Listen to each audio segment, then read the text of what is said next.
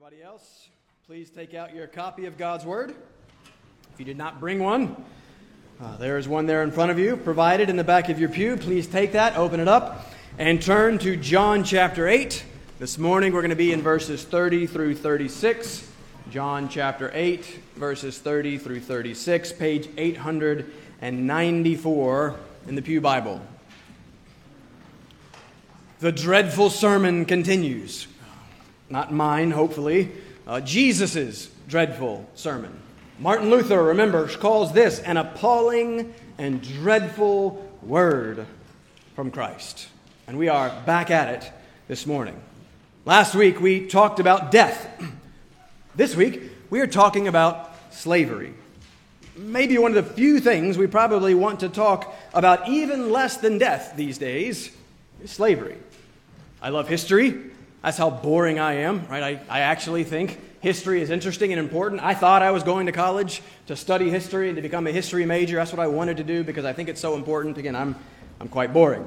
But I think it's important to understand history and to get history right. I like to read history of places that we're going to visit, or I like to read the history of places where significant historical events are happening. Right? So a few weeks ago, as things were ramping up, in the Ukraine, uh, I realized I knew very little about the history of that region, and so I picked up a history of Ukraine titled The Gates of Europe because I wanted to, to know better what was going on over there. It's hard to understand what's going on in 2022 without some sort of background with what's been going on in the years and the, the decades and the centuries before. But as I was reading this book on Ukraine, I ran into something I wasn't expecting and I was confronted with an uncomfortable fact well, that I'd never really heard anything about. Uh, we know the history of our nation uh, pretty well and its terrible foibles. Uh, we know that 400,000 Africans were brutally and wickedly kidnapped and shipped to our country over the course of the horrific transatlantic slave trade, all in direct disobedience to God's clear word in his good law. Exodus 21:16. Whoever steals a man and sells him, and anyone found in possession of him, shall be put to death. Uh, that's what God law says uh, about that. And it's, it's, it's hard to exaggerate the evil of this. It's hard to understand the miserable experience of this. Right? Go read Solomon Northup's 12 Years a Slave for a, a gripping and brutal first hand account of this experience uh, back in the middle of the 19th century. Read the book, not, not the movie. But it has also become clear that we're not quite getting the whole story in our current cultural conversation about history and about slavery, as some try and increasingly present the practice of slavery as a, as a Western problem or, or as a white problem. Again, that could not be more wrong. Here's why knowing your history is so important.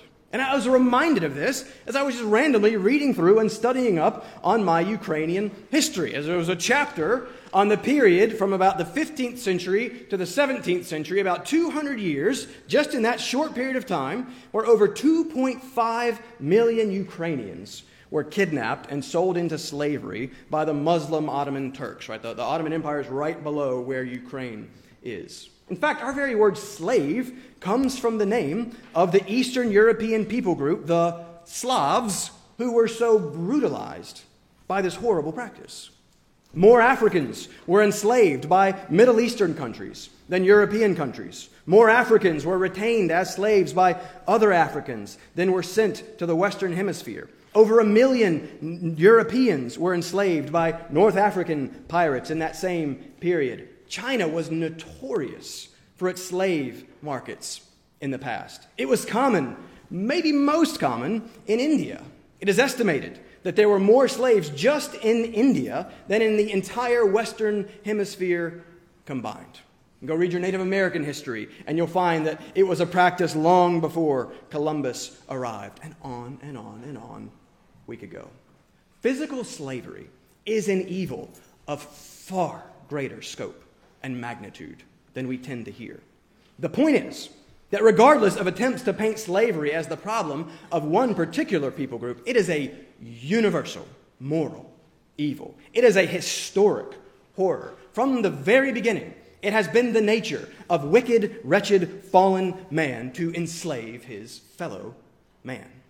And that condition, that experience in bondage, enslaved to another person, another power, not free, is horrible. It's misery. It is like death. Last week, chapter 8, verse 21, Jesus said, You will die in your sin. This week, chapter 8, verse 34, Jesus says, Everyone who practices sin is a slave to sin. A physical slavery, as wretched as it is, is nothing compared to spiritual slavery. Physical slavery, as universal as it is, is nothing compared to the universality of spiritual slavery. For none is righteous. All have sinned, and everyone who practices sin is a slave to sin. But catch this here's the truly insidious side of sin a physical slave knows that they are a physical slave, right? How, how could they not? They are confronted with their misery and their bondage every waking moment of their lives. It's awful, and they know it. But one of the ways in which spiritual slavery is so much worse is that you can be a spiritual slave you can live your entire life in total spiritual bondage and have no idea, thinking even that you are free the entire time when you are not. And more than that, as we turn to our text, Jesus ups the ante and tells us here that not only can you think that you are free when you're actually a slave, but you can think you are his disciple when you're actually not his disciple. If this he says, You are truly my disciple. That means that it is possible to falsely think you are his disciple. And so, listen, as we begin this morning, the, the stakes could not be higher. We could not be talking about something more weighty and significant. Last week was life and death. This week is freedom and slavery. Are you alive? Are you free? Are you a disciple of Christ? Are you sensitive to and aware of your spiritual situation? James Montgomery Boice says concerning this text that most people who sit in the pews and listen to biblical teaching on Sunday mornings are not genuinely born again Christians. He believes that many believe the doctrines, many think they are Christians, but he argues many have not actually been born again and responded to Christ in repentance and faith. Thus, they're not disciples, Thus, they are still slaves. Thus, they are dead in their sin. Is there, could that be you this morning? It's at least worth consideration. It's at least worth giving the next 40 minutes uh, of your time to considering this most important of questions. Let's consider together Christ's word here, which could set you free. So, point number one, we're going to start off with the problem. We're going to start in the middle of the text. Sin is slavery. You, you can't see the solution if you don't see the problem. Point number two, though, here's the solution. Here's the good news the truth will set you free. How do you know? How do you know, though, if that has happened? Well, that's what we'll look at in point number three, where we'll see what disciples truly are, where we'll see Jesus say that disciples abide in the word and know the truth. So, very important things this morning. Let's all pay attention. Let's all pray and ask God to do His work on our hearts through His Word. Let me read for you John chapter 8. Remember, the ESV breakings and paragraphs and headings are particularly bad in this section. So we're picking up in verse 30, ignore the, the heading, and we're stopping in verse 36. I think a new paragraph should start after verse 36. Pay attention. This is what God wants to say to you today. This is the truth that could set you free. John 8, verse 30. As he, Jesus, was saying these things, many believed in him. So Jesus said to the Jews who had believed him, If you abide in my word, you are truly my disciples, and you will know the truth, and the truth will set you free. They answered him, We are offspring of Abraham, and have never been enslaved to anyone. How is it that you say, You will become free? Jesus answered them, Truly, truly, I say to you, everyone who practices sin is a slave to sin. The slave does not remain in the house forever, the son remains forever. So if the Son sets you free, you will be free indeed. Let's pause, let's pray, and let's ask for God's help. Father, we thank you for your word. We thank you for the, the realism of your word. We thank you for the honesty, sometimes the brutal honesty of your word. We thank you that you are kind enough and that you care enough uh, to reveal to us our true spiritual condition apart from Christ. Father, I pray that you would do that uh, for some of us in this room here this very morning. I pray that you would show us Christ.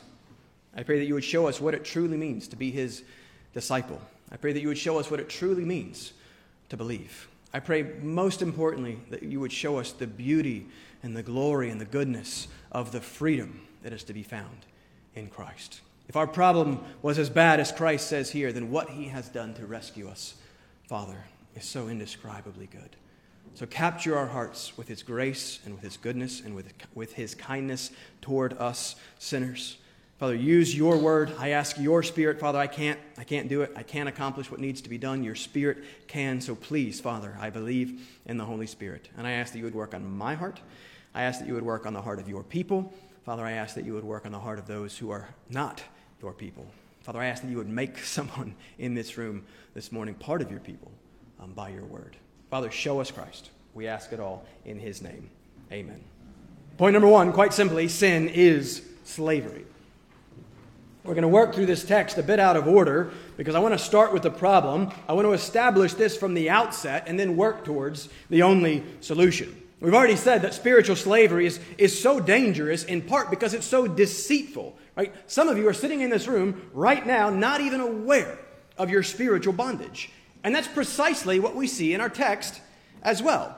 And I want us to focus on verse 34, but let's quickly uh, set uh, the situation in its context. Remember, we left Jesus in the middle of this confrontational conversation with the Jews. Probably at this point, he's dealing with a mix of the religious authorities and the crowd in general. Jesus has just said to them uh, in verse 21, twice in verse 24, you will die in your sin. So, sin is again what we're talking about. And this would have been a very controversial claim from Christ. Jesus is saying to those who considered themselves God's special, chosen, holy people that they are sinners. And that unless something changes, they will die in that sin. And that unless, in verse 24, was unless they believe that I am. Unless they believe that Jesus is the Christ, the Son of God, the Savior of sinners, Jew and Gentile alike. So Jesus is saying that death is our natural state, and that living comes in some way only through believing.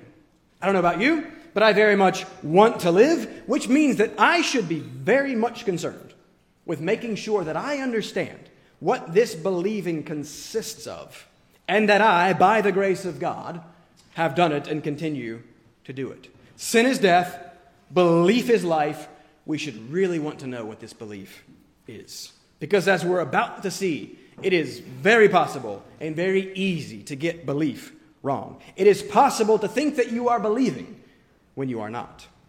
Look at verse 30. Here we go. We pick up our text. As he was saying these things, right? I am the light of the world. I'm the water, unless you believe that I am. As he was saying these things, many believed in him. Great, right? That's what we want. Jesus just said, unless you believe. Here, they are believing. Good news. But keep reading. Yeah, I think the ESV does some strange things with how they break up this text. There should not be a paragraph break between verse 30 and 31. Verse 31 explains verse 30. In 31, Jesus is very clearly speaking to those of verse 30, and he's clarifying to them what he means by belief. We're going to get to that in point three. But in 32, he tells them the result of this true belief. You will know the truth, and the truth will set you free. Again, sounds great. That's what we want. That's what all slaves desperately want freedom. But look at their response to this glorious offer in verse 33. Again, notice their blindness to their true spiritual condition. Notice how they are even deceived and unaware of their own spiritual slavery. Jesus has just said, You can be free. Implication, you are not currently free. They get that that's what he's implying. They don't like that. And so they respond. Verse 33 We are offspring of Abraham and have never been enslaved to anyone. How is it that you say you will become free? What do they say? What, what do you mean, become free? We are free. We're, we're the Jews. We're God's chosen people. We've never been enslaved to anyone.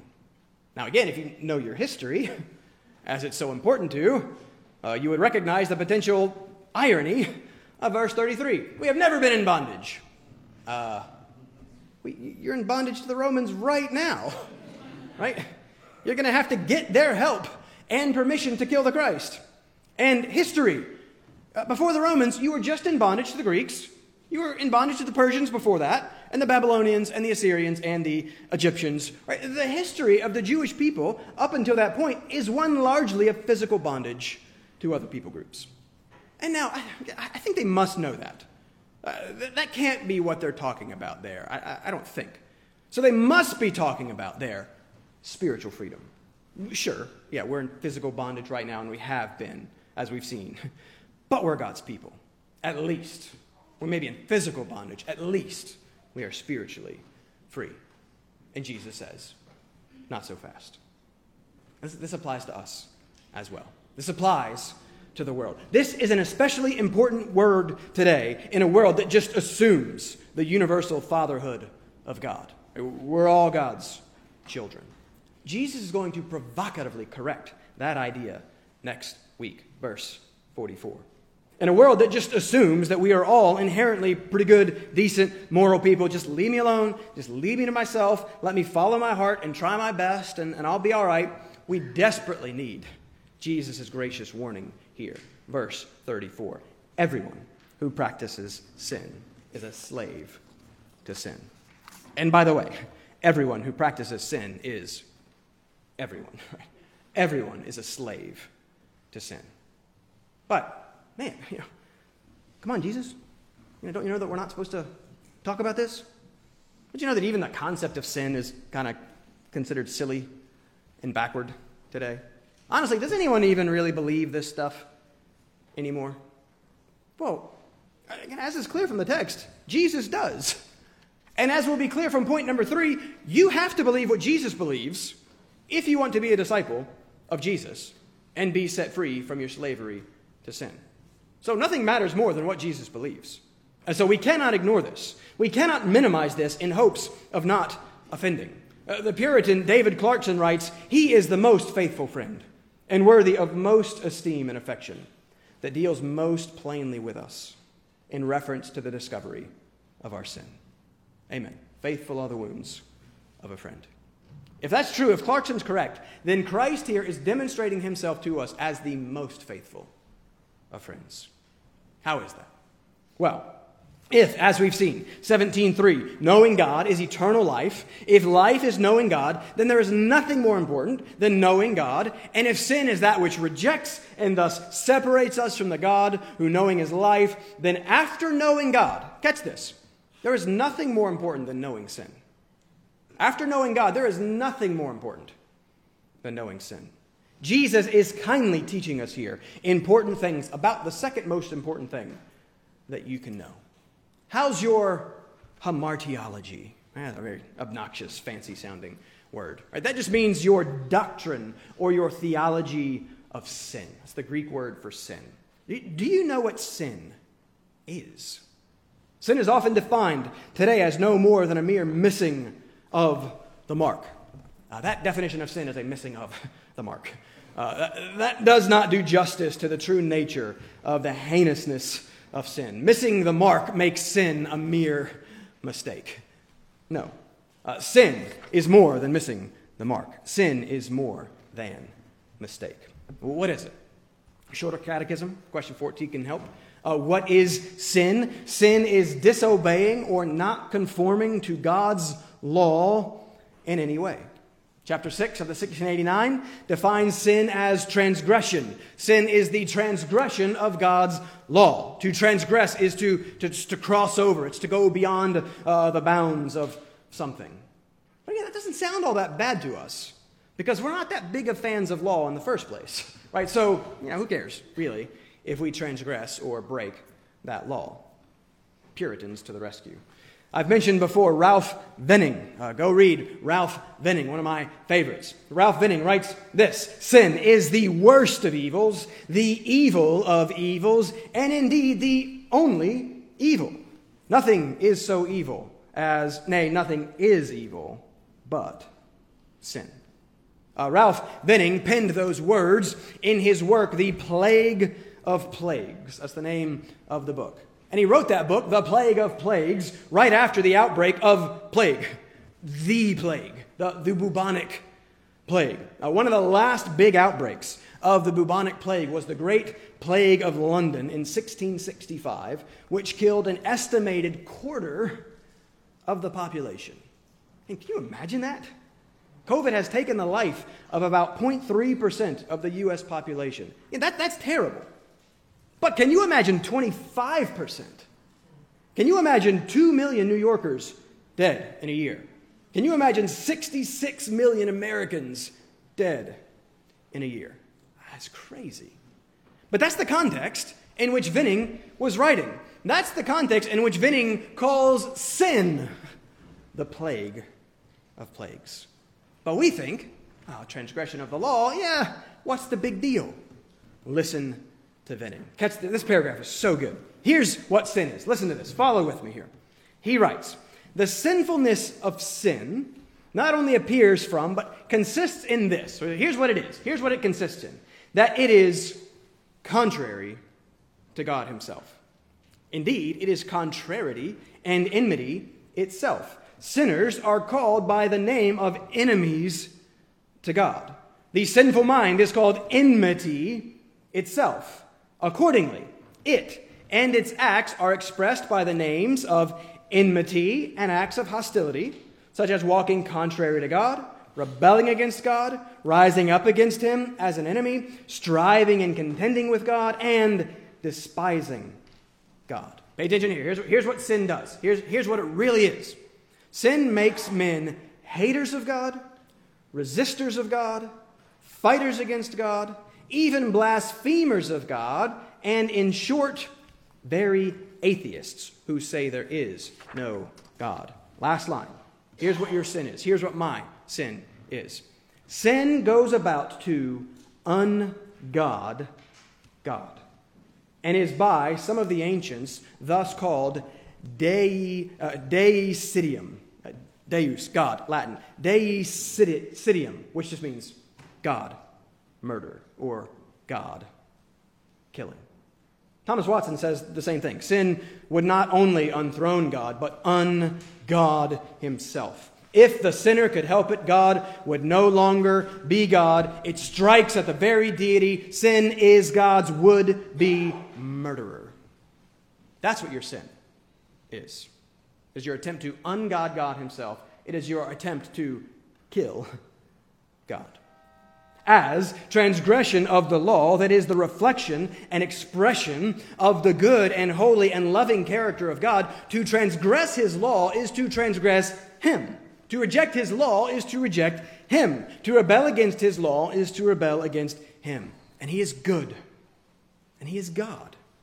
And that makes sin indescribably bad and unimaginably foolish. Sin is cosmic treason as we say no to him, as we declare that he is wrong and we are right, and in so doing we attempt to dethrone him, ungod him, kill him, and assert ourselves in his place. This is the evil of all evils, because God is the good of all goods. Right? Do you see your sin as this? Do you understand then why this sin so enslaves. it's due to design, it's due to our design, it's due to how the good and gracious God created us. As Bob Dylan sings, you're gonna have to serve somebody. Right? God created us for Him, He wired us for worship. to be oriented around Him, to find our identity in Him, to find our life in Him. This is why all of us are looking for something bigger than us. This is why all of us are looking for something to bigger than us to live for. This is why we all get so excited about silly basketball games and, and things like that, right? Yeah, You know, I couldn't resist. Uh, but when we reject Him, that design does not change. God just gets removed from his place as Lord and King, the only good Lord and King, and then something else rushes in to take his place. And whatever that thing is for you, it owns you, it dominates you. You become oriented around it. You find your identity in it. You serve it. You are enslaved by it. And so, sin, as the transgression of God's law and as the rejection of God Himself, anyone who does that, which is all of us, Jesus says, is a slave to sin. And William Hendriksen, he says about this verse, we're probably too familiar with it. He says, This is one of the most remarkable sayings ever uttered by our Lord. And this is so contrary to the spirit of our world right now. Our natural condition is not one of liberty, but slavery spiritual slavery. We are not free. Sin is slavery. That's your first point. And it's so important. And so, for the two groups of people in this room this morning, for the, for the first group, those for whom the Son has not yet set free, okay, know that you are enslaved indeed. Consider your sin. Consider the guilt that you experience. Why do you experience guilt? What does that mean? It means that you're guilty before someone. It means that there's a law and a person that you have rejected and transgressed. Consider what it means for you. If all this is true, if there is a God, and He is so graciously good, who created you and gave you life, that you have rejected and sought to murder. And then pay attention to point two. Listen to and come to the Christ who can set you free. For the second group, for those of us in here who have been set free by the grace of the Son, how much more then should we hate this sin and flee this sin and kill this sin? How about this? How much worse is our ongoing sin than the sin of the unregenerate? We're very quick to say, they're so awful and pay no attention to ourselves. They don't know any better. We, by the grace of God, know better. We have experienced the grace that saves. We have been indwelt by the Holy Spirit of God Himself. We should then increasingly hate that sin that separates. That sin that still is an attempt on my part to ungod the God who gave his life so that I could live. Church, we must hate this sin. Paul tells us in Romans 8 we must kill this sin. We've got to hate this, we've got to fight it and resist it. And it starts with better knowing our sin for what it really is. It is not mere mistake, it is not mere missing of the mark, it is not some small little thing. Every one of it is an attempt to reject and rebel against and ungod the God who has given life to us. Know your sin for what it really is. But then also, point number two, it, this continues. Killing sin, resisting sin continues with better knowing the truth that will or has set you free. Point number two the truth will set you free. Slaves, by definition, are not free. Slaves, then, most need to be set free. And this is what Christ has come to do. Let me read verse 32 and verse 36 again. Look at 32 and 36. Jesus says, You will know the truth, and the truth will set you free. If the Son sets you free, you will be free indeed. Yes. Again, after point number one, come on. Does that, that sound so good. That's what we want. In the midst of some of the most dreadful words from the lips of Christ, here we find some of the most wonderful words from the lips of Christ free. That's what all slaves want freedom, liberty. But be careful. It's actually quite easy to get this entirely wrong. It's actually quite easy to entirely miss what Jesus is actually saying here, what he is actually offering. And we need to be extra careful because we find ourselves in a culture that is all about freedom and liberty of some sort. You go, our, our city is most, one of the things our city is most famous for, right, is the Statue of Liberty. Freedom. You know the line probably from the poem inscribed on the, the plaque at its base, the, the new Colossus, right? The Colossus of Rhodes. UCC students was one of the, the great seven wonders of the ancient world. They called the Statue of Liberty the new Colossus. And it's written on the base of the statue Give me your tired, your poor, your huddled masses yearning to be. You go to the Statue of Liberty, you pop up the East River, which is not a river at all, but you pop up the East River just a little ways, and you'll run into the southern tip of Roosevelt Island. And you will find FDR's Four Freedoms Park, named after one of FDR's most famous speeches. His four essential human freedoms he lists are freedom of speech, freedom of worship, freedom from want, freedom from fear. It's a great park. You should go visit the park. Uh, we live in a country that began in 1776 with a declaration of independence, declaring that it is self evident that all men are created equal and endowed by their Creator with certain inalienable rights. Among these are life, liberty, and the pursuit of happiness. We refer to our country as the land of the free, and, and on and on we could go. Again, listen, that kind of freedom is good. We want people to know and experience physical, political freedom. But, and we know this, we're seeing this right now.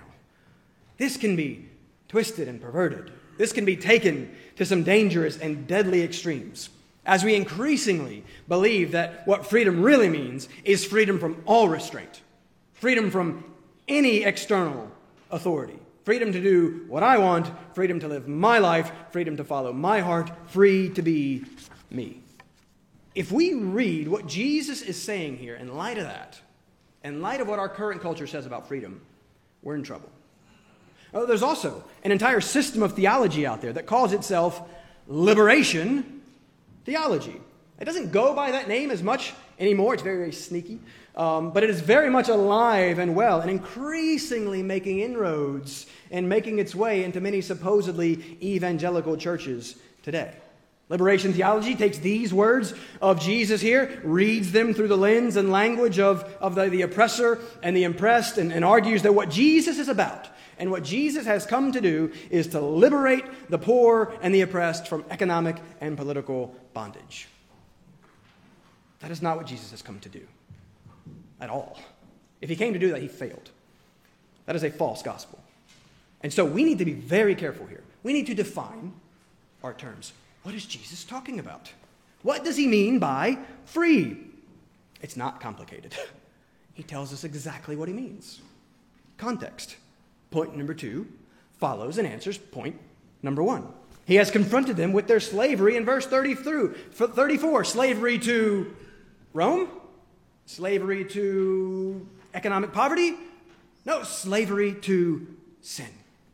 He is talking about their spiritual slavery. The freedom then that he is offering must be the freedom from that. And since he's already told them in 21, you will die in your sin, and we know that the wages of sin is death, the freedom that he is talking about here is freedom from the dominion of sin and death. He's talking about freedom from sin and death itself. And that is a freedom that is of eternally more value than any sort of physical, economic, or political freedom. This is why D.A. Carson writes on this verse that the pursuit of justice alone will always prove vain and fleeting unless the deeper enslavement is addressed. This is the freedom that you need. This is the freedom that our world needs. The most physically, economically, and politically free people of this world, apart from Christ, are slaves to sin and will die in their sin unless they are set free in Christ. They may have a couple of decades of relative freedom and comfort, uh, but what awaits them is an eternity of bondage and suffering because they have rejected point number one the good God who made them and gave them life. But, guys, come on. If all this is true, if point one is true, if our sin is so bad, so enslaving, with eternal consequences, this, this attempt to murder the gracious and good God of life, the God who, in whom reality exists and holds together, if that's what we did in our sin, how much better then is the offer of freedom from that? The offer of the forgiveness of that.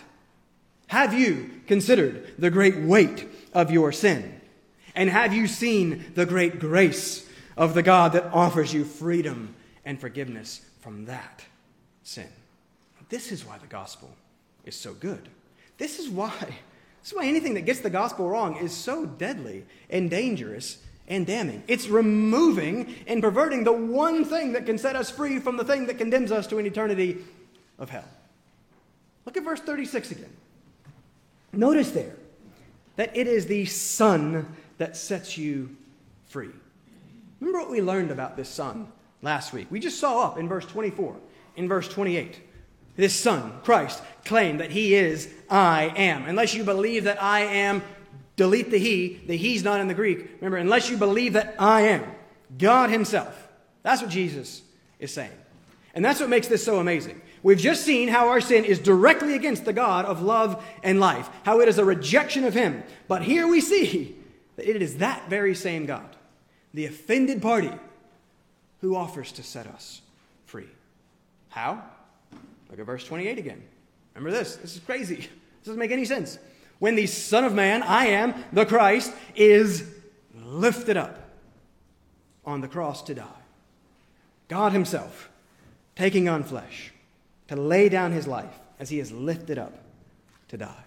Okay, why? Why does He do this? Why does He come? Why does Christ die? Because the wages of sin is death. Because all of us, every one of us in this room, was a slave to sin.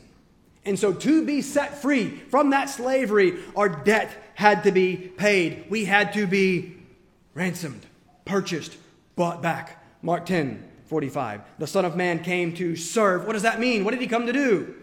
And give his life as a ransom for many. That's what Christ came to do.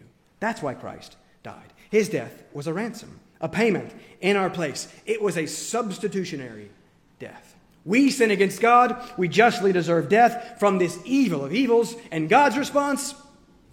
He sends His Son. He sends Himself, in a sense, to take on and pay the death that we deserve. We sin against God. God pays. We sin against God. The Son of God dies. That's why God is so good and glorious. That's why He's so compassionate and kind. That's why he is the God of grace. He gives to us what we do not deserve in giving us his own son to die in our place so that we could be set free and live. And, and this is the only way to be set free and live. Here's why we cannot shy away from the exclusivity of Christ. Here's why we are not loving by saying, oh, you know, that's, that's nice, that works for you. No, it doesn't. Nothing else works except for Christ. It's only the Son who can set you free because it is only the Son who could and has paid the death penalty that we all deserved for our sin. There's nothing worse than sin and death because it separates us from the God of life.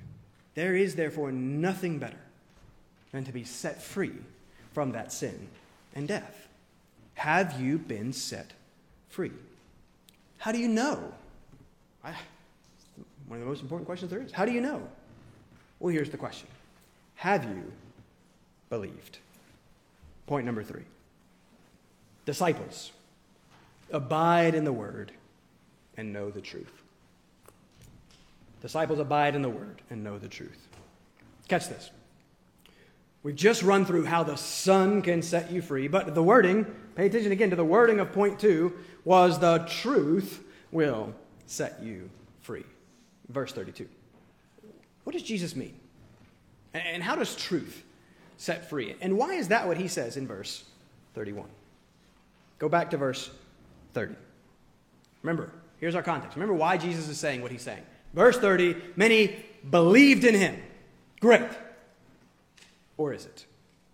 Here's why the paragraph break is unhelpful. Jesus is talking in verse 31 to those who believed in verse 30. There's no break in the text, and there's no transition. Commentators go through all kind of gymnastics to try and argue and say, hey, look, the group of people has changed somewhere in the text. It, it, it just hasn't. You just read the text, it, it's plain and it's clear. Uh, so, what we have here in this text, if you read the whole thing, as we'll see here in a couple of weeks, we go from believing, verse 30, quite quickly to stoning, or trying to stone, verse 59. Yeah, what's going on? How do we get from here to here in the course of this one conversation? Well, John has already prepared us for this. This is one of John's themes. We've considered it a couple of times already. We saw back in chapter 2, in verse 23, when many people believed in Jesus, but, verse 24, Jesus did not entrust. Literally in the Greek, it's the same word. It says Jesus did not believe them. They believed in some sense, but Jesus did not trust or believe in their belief. So, throughout this book, John goes to great lengths to emphasize that there are two kinds of belief there is true belief, and there is false belief. Which one do we have here in verse 32? In verse 30? Well, verse 31 tells us. Jesus specifically speaks to those who had believed in him. And he speaks to them about what true belief really is. Catch this. Look at what he says. Jesus' words. Pay attention to his words. If there's an if. If you do this, you are truly my disciples. Which means that some of them may think that they are his disciples, but they are not truly so unless this. Unless what? Look at the verse. Unless you abide in my word. This is another of John's favorite words. We probably most know it from chapter 15, verse 4. Jesus says, Abide in me, and I in you. As the branch cannot bear fruit by itself unless it abides in the vine, neither can you unless you abide in me. Verse 6 If anyone does not abide in me, he is thrown away. Back to verse 2 Every branch uh, in me that does not bear fruit, the Father takes away. So in, in chapter 15, Jesus tells us that there's some sort of connection to Christ that is not salvation. And here he tells us that there's some sort of discipleship that is not true discipleship. And the difference, the if, is abiding. And so, what does that mean? Well, in the Greek, the word literally just simply means to remain or to continue or to dwell. And so, back in uh, verse 831, only those who abide, who remain or continue or dwell in his word are truly his disciples. Here's the test Here's the condition. Here's the demonstration of discipleship, true discipleship. To abide, I think, means three things. I'm taking the first two from our passage, I'm taking the third one from chapter 15. I think to abide means three things. First, genuine faith perseveres. Genuine faith perseveres. That's just simply what it means to abide, to remain, to stay. Perseverance proves discipleship. To abide is to persevere. But that's not all. Second, many commentators argue that genuine faith obeys. They're not arguing that, they're arguing that that's what Jesus is talking about here. Genuine faith obeys. So obedience proves discipleship. Right? To abide is to obey. But that's not all. Third one genuine faith communes. Communes. Communion proves discipleship. To abide is to commune with God. I couldn't come up with a perfect word for the third one. I wasn't sure how best to put it. I'm drawing that one from chapter 15, where Jesus is using the metaphor of the vine and the branches. He's talking there about something more than persevering. He's talking there about something more than obeying. The branch is connected to the vine, it has a vital, intimate, and real relationship with it as it draws its very life from it. To abide must include that. It must include intimate, spiritual, real union and communion in Christ. This, I think, is what it means to abide, to persevere, to obey, to commune. And then, again, let me be clear, because some of you are tempted to hear me wrong uh, here. Uh, I'm not saying that these are the things that you need to do if you really want to be a disciple. Start persevering, start obeying, start communing. No, I'm saying these are the things that will result from an experience of the sovereign, regenerating grace of God. This is what the Holy Spirit accomplishes in those who are truly born again. These are signs of life. We all will experience these in different degrees. We will all go through highs and, and lows. But any discipleship that does not really consist of perseverance, obedience, and communion is not true discipleship. Which means that that person has not been set free, which means that they are still a slave to their sin, which means that they will die in their sin if there is not new birth, repentance, and faith. Here's what I want to say. Let me step back and be clear instead of dancing around, uh, beating around the bush. Because I honestly believe that this is what Christ is saying. Please hear this. There is a difference between profession of faith and possession of faith. You can profess and not possess.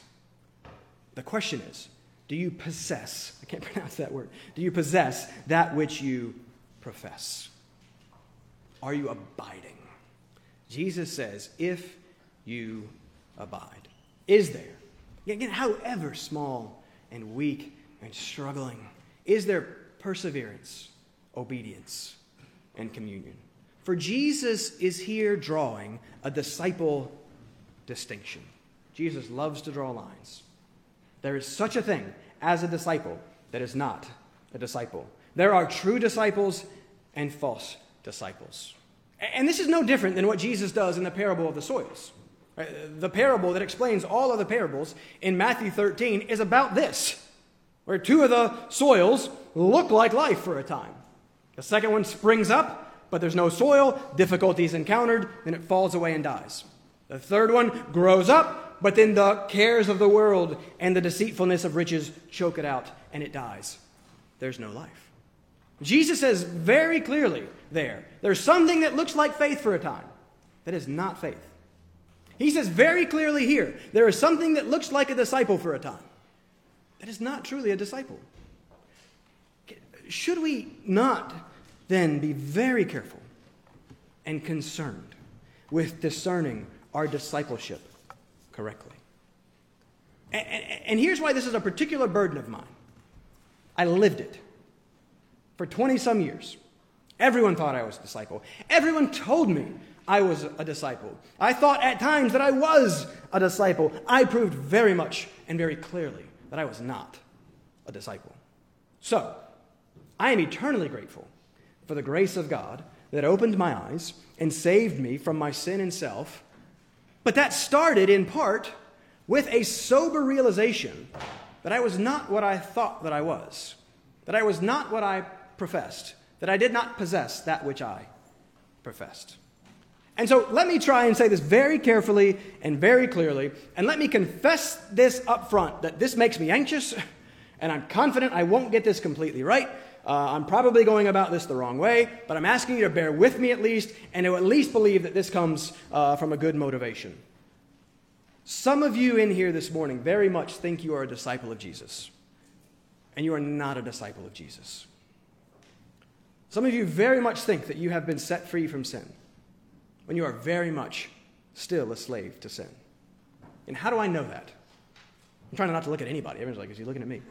No. That's not, that's not what I, listen, how, how do I know that? It's just statistics.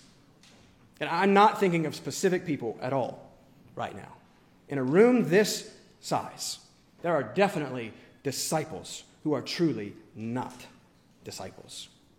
And uh, so, first, I say this nervously because I know myself and I know some of you. Right? I know my tendency to hyper self evaluate. I live way too much in my head. I am overly introspective. I've joked before that I question my salvation every time I read a Puritan. And so, listen, if that is you, let me be clear. I'm not talking to you. I'm not talking to the weak faith among us.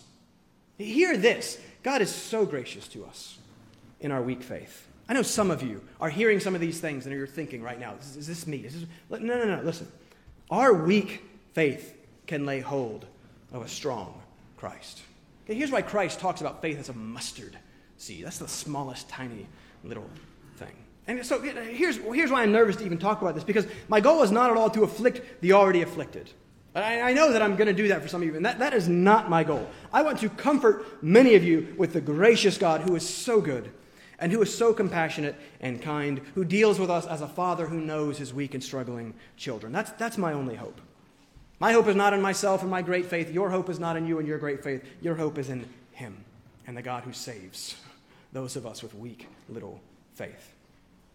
But there are others who do very much need to hear Christ's gracious warning. If you abide in my word, you are truly my disciple. That then means that if you do not abide in his word, you are not his disciple. In both the parable of the soils and John 15, Jesus talks about bearing fruit. This is the natural, organic result of grace. This should be a simple, uncontroversial idea. Grace works. The grace of the all powerful God does something. It shows itself in some way, and it shows itself in part in perseverance, obedience, and communion. Yeah, and many of the circles that so many of us grew up in, and this is me, and this is part of, of my struggle for so long in my life. Today, uh, in our circles, faith is largely little more than verbal assent. Do you believe in Jesus? Yeah, you're saved. No. No. I do not know that. I cannot tell you that. Profession of faith does not mean that you're saved. Accepting or inviting Jesus into your heart, whatever that means, I don't know what that means. It's not in the Bible. Whatever that is, that doesn't mean that you're saved. Coming to church sometimes doesn't mean that you're saved. Coming to church never might mean that you're not. I don't know. Um, being baptized, giving money, whatever the list is, none of these external things are salvation. So let, let me try and say this very carefully. this is wrong. Hold on. Let me say this carefully. Belief alone is not enough. It's not very careful. Bare belief, mere belief, intellectual belief alone, that's not biblical belief. Jesus does not say, if you say you believe some things about me, then you are my disciple. Jesus himself defines belief as abiding. And I'm trying to just take Jesus' words. We for so long have heard, Do you believe this? Yes, you're saved. Jesus says, If you abide in my word. So, what does that mean? That means that belief, then, is not this bare intellectual assent that, yeah, yeah I kind of believe these things. No, belief is recognizing the hopeless truth about myself and my helpless condition in sin. It is recognizing the glorious truth about the gracious Christ, and then it is looking to Him. It is to trust Him. It is to, it is to cast off all hope and all reliance on myself, my ability, my righteousness, my anything, and hopefully, and not hopefully, but in hope, totally turn to Him and trust in Him. Faith is trusting belief. John Murray says faith is trust in a person, the person of Christ, the Son of God and Savior of the lost. It is entrustment of ourselves to Him. It is not simply believing Him, it is believing in Him or on Him. Or as I argued a couple months ago, it is believing into Him. Remember, the Greek is never believe in Him, it's, it's a different word. It's believing into or onto Him. That means that faith is not, I believe this stuff about Jesus. Faith is what connects us to the living Christ. And just as my real connection and relationship to my wonderful wife profoundly changed me and affected me and demonstrated itself in my life. Yeah, slowly sometimes, right? I'm so stubborn and awful and terrible. Uh, but it's, it's there, right? There's been a connection and there's been uh, an affection. It has changed and demonstrated itself. So does and must a connection to the real and living Christ who is life. Do you have that? Has He changed your life? I, here's a difficult question, I think, for all of us Do you enjoy Him? Like, at all? I, I didn't for a really, really long time. I had no idea what that meant. Are you glad in Him? Martyn Lloyd-Jones says the thing that the world most needs is joyful, glad Christians. Have you ever read the Psalms? I think I used to not read the Psalms in part because they made me very uncomfortable in part because their experience was so foreign to my experience. These Psalms are these scriptures that most clearly describe to us Christian experience, that describes to us the, the joy of knowing the Lord. Is your delight in the law of the Lord? Chapter 1, verse 2. Has he put more joy in your heart than when grain and wine abound? Chapter 4, verse 7. Do you give thanks to the Lord with your whole heart and recount his wonderful deeds? Are you glad and do you exult in him? Chapter 9, verse 1. Can you say that you have no good apart from him? That in his presence there is fullness of joy, and at his right hand are pleasures forevermore. Chapter 16. Is he your strength, God, rock, refuge, shield, salvation, stronghold? 18. Have you tasted and seen that the Lord is good? 34 8. As a deer pants for flowing streams, does your soul thirst for God. Chapter 42. And on and on and on we could go. And, and, and listen, again, for you who are like me, I know that my experience often falls woefully short of all that, right? I'm not asking if you're constantly living on the, the mountaintop of the high with David, where your soul is just panting and after and longing for the beauty of the Lord at all times and in all ways. No, I, I, I understand. Life is hard. We are fickle and weak. There will be ups and downs, there will be highs and lows. I'm asking do you have an interest in the things of God? Are you concerned with the things of the Lord at all? Is your mind set on the things of the Spirit? Here's a great test. Again, notice the wording of point two. Notice what Christ says If you abide in my word. The word's the test. The word is the test of discipleship. Here's your point of application. Consider this. In our world, where faith is little more than saying you believe in Jesus, are you abiding in his word? Matthew 4 4 Man does not live by bread alone, but by the word. Is the word of God food for your hungry soul? Is your belief in Jesus important enough to you to give yourself and some of your time to reading and studying that word and communing with the Christ of that word, that, that word that Christ says, if you abide in it? Is that word working in your life, bearing fruit, manifesting itself in, in, in some way, changing you? Again, however slowly, I'm the slowest among us probably. Is your attitude towards your time and your money affected by the word of Christ at all? First John, do you love the people of God and desire to be with them more than the people of the world? Are you shaped by the Word of God more than you are shaped by the world? Listen, if your answer is no to these things, well, you at least have some sort of cause for concern. Right? Uh, the truth of God's Word is a disciple's greatest treasure because it is here that he finds and meets the Christ who sets him free, the Christ who is life. Jesus says, If you abide in my word, you are truly my disciples. If you do not, you are not. It's that simple. The people of God love God.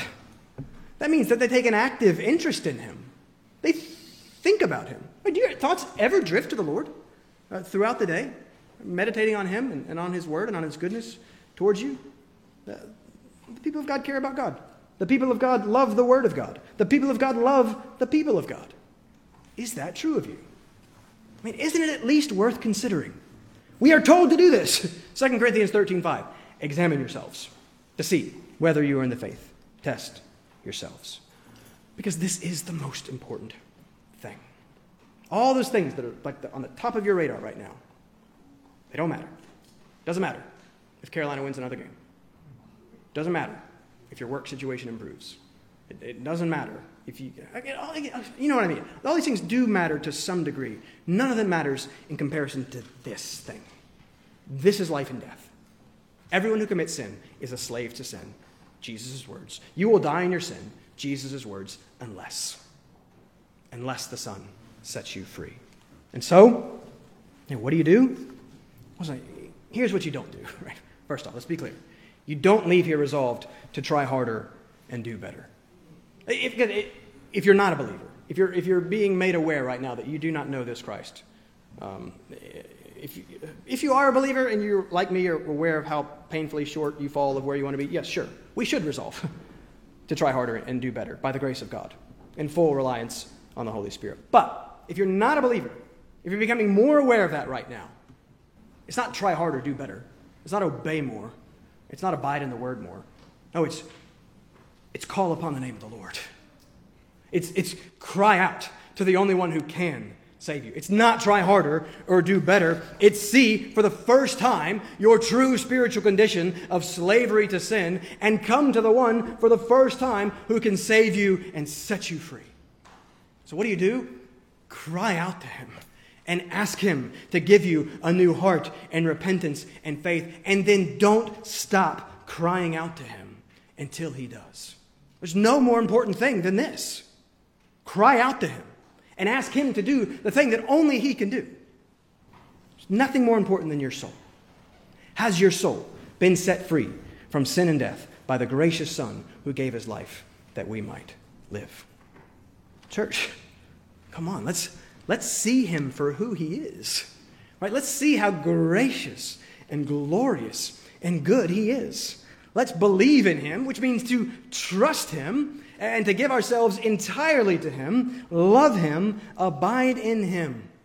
And, church, you will know the truth, and the truth will set you free. And that is freedom indeed. That's where you'll find what you're looking for the joy and the contentment and the life and the peace. It's all found in Him, it's only found in Christ. Bow with me, and let's close now with a word of prayer.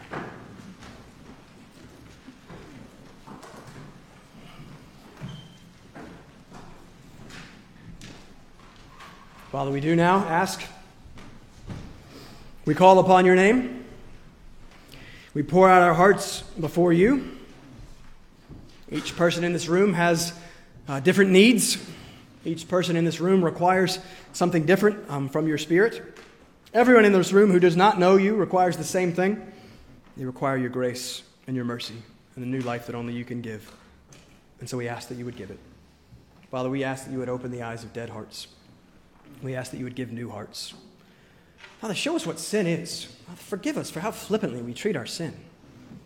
Forgive us for how prone we are to make it such a small, little thing that doesn't really matter. Help us to see it for what it really is and to hate it. And as we see it for what it really is, Father, show us so much more gloriously what Christ has really done for us. That He took all of that rebellion and treatment. He took all of our attempts to kill God and He died in our place. Father, capture our hearts with the grace and the goodness of Christ. Father, give us a great longing and a desire to honor him, to commune with him, to obey him, to, to persevere with him for the whole of our lives, um, because he has given the whole of his life for us. Father, do these things on our behalf because we cannot uh, do them. Father, whatever is needed to be done, we ask that you would do it pray that you would comfort the hearts that are already afflicted. I pray that this word would not be a further burden to those who know you, who so struggle with the difficulties of life and, and the sin that remains. Father, give them the great comfort and mercy and grace that is found in the Spirit that dwells in them. I pray that they would look not to themselves, but to you for their hope. But Father, for those who clearly do not know you, I pray that you would make that clear. And I pray that you would save their souls and that you would draw them to Jesus Christ. Father, my work is done. Uh, your work is infinitely more important. And so we ask that you would do that work now. And we ask it in the name of Jesus. Amen.